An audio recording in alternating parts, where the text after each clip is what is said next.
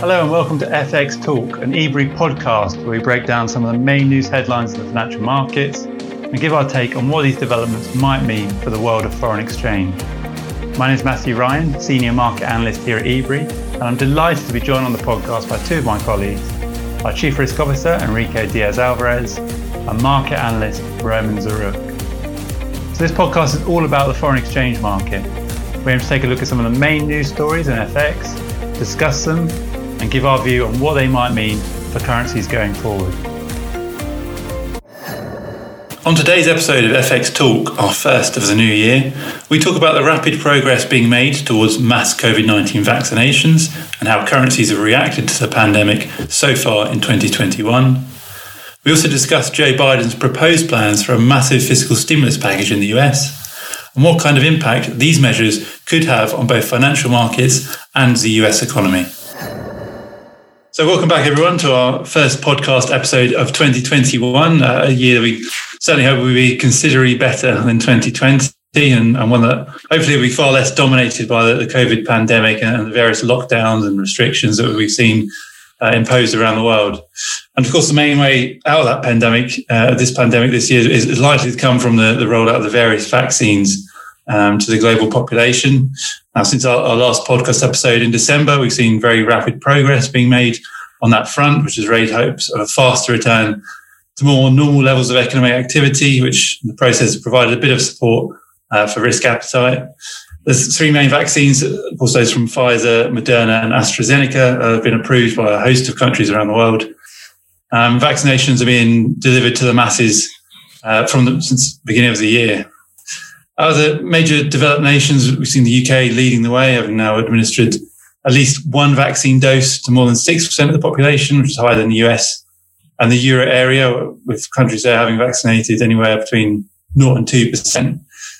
On the other hand, however, we have continued to see a deterioration in the latest virus numbers in much of the developed world. And new cases and, and indeed deaths are now around record highs in both the U S and the U K. Same metric for the euro area on the whole is largely stabilised, although uh, some of this has to do with a drop in testing. Test positive rates there are actually shown some slightly concerning signs, particularly in Germany, where Angela Merkel suggested that lockdowns could be extended until April, which raised a bit of concern over the possibility of a double-dip recession uh, in the bloc. Uh, but what do you guys both make of this vaccine progress, and what impact do you think we're seeing on the F X market from the pandemic so far this year?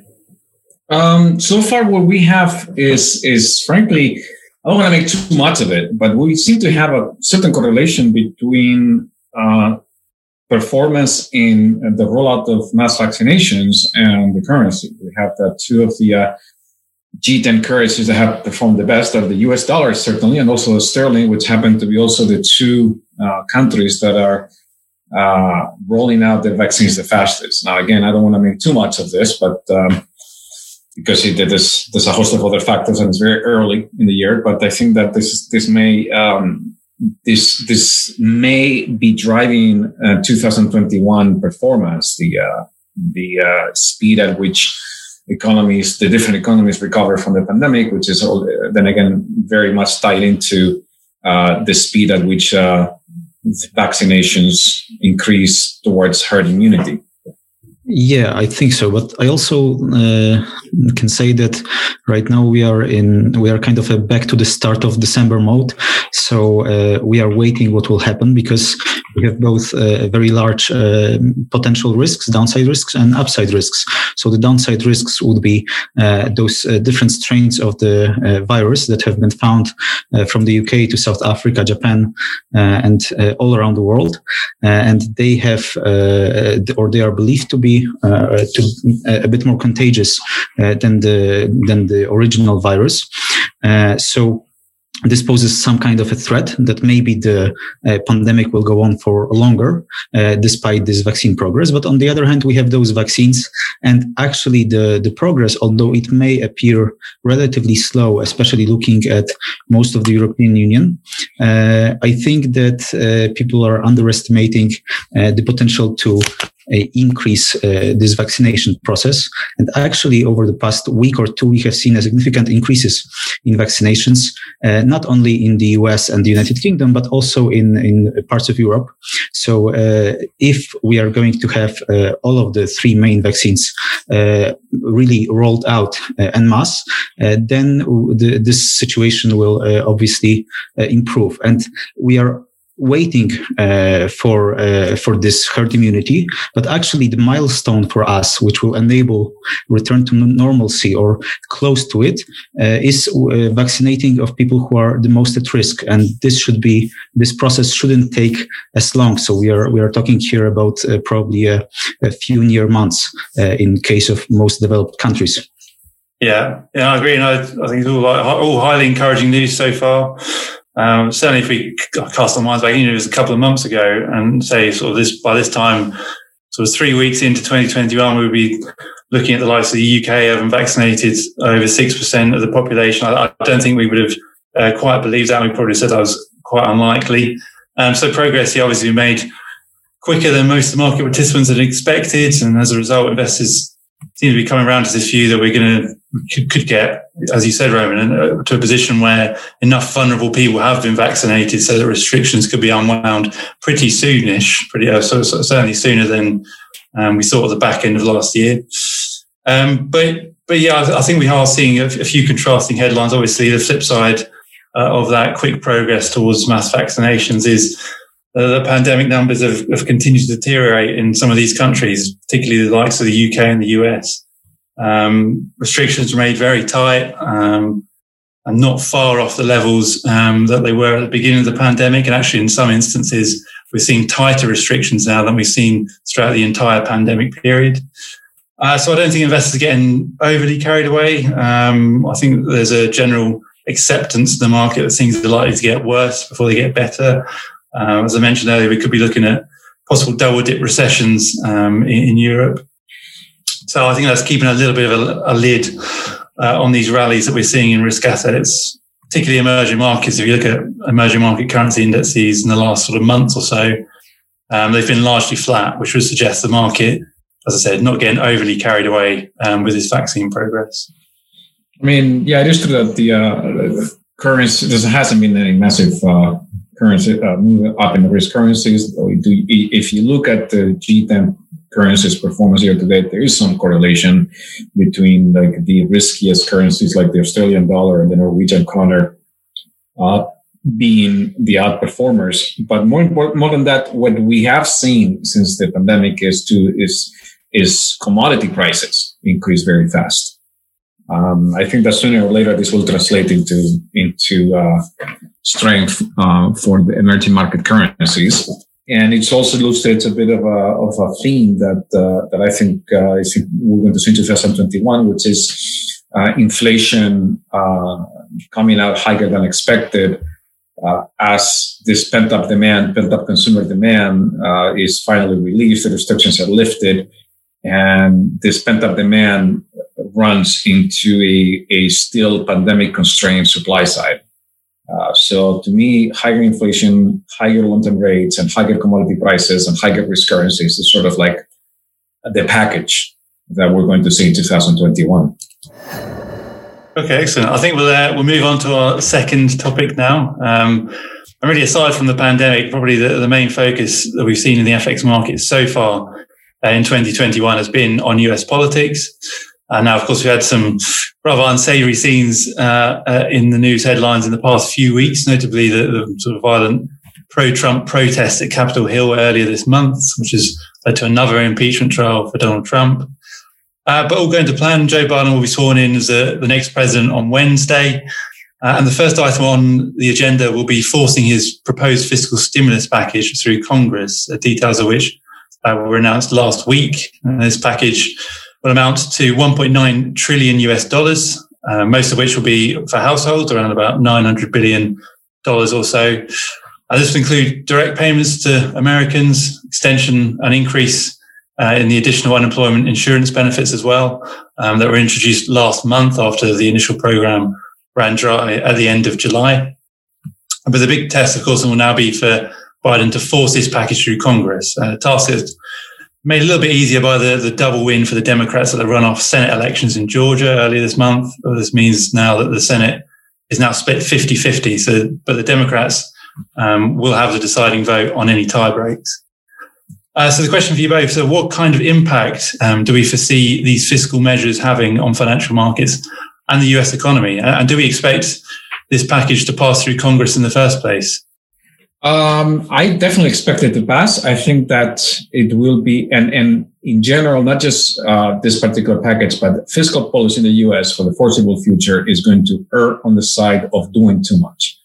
Um, I don't know if you guys saw the comments today from Yellen that says that uh, given how low borrowing rates are in the U S right now, we would be downright stupid to not spend as much money as possible. And I think that that, that marks a, a, a significant cultural mindset among Americans, economists, and policymakers, in that the, the recognition or the idea is that uh, it was a mistake to not respond, not, not uh, respond with a bigger stimulus package to the two thousand eight, two thousand nine recession, and that that mistake will not be repeated, especially not with, with rates here.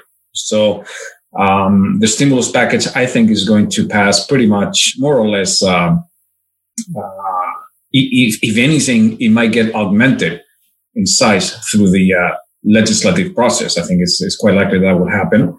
And in, in the future, uh, American fiscal policy will always err on the side of two, more deficits and more spending and less tax collection. Um, that's, that's part of what undergirds my, my econ, my market view of higher commodity prices, positive inflation surprises, and frankly, uh, good performance of risk assets in general, including uh, emerging market uh, currencies. Yeah, I generally agree. I think that uh, one of the key things uh, regarding this package is that the data that uh, we are receiving right now suggests that it is quite needed, at least uh, looking at the labor market data. And I'm not only talking about the most recent non-farm payrolls, uh, which uh, showed uh, the first uh, decrease in payrolls, Uh, I think since April, uh, but also about the uh, initial jobless claims. We had a, a pretty bad number last week, and considering that the third wave is right now in full force in the U S, uh, this situation will not go away uh, in the in the at least in the next uh, few weeks uh, or probably months. Uh, so this support is definitely needed.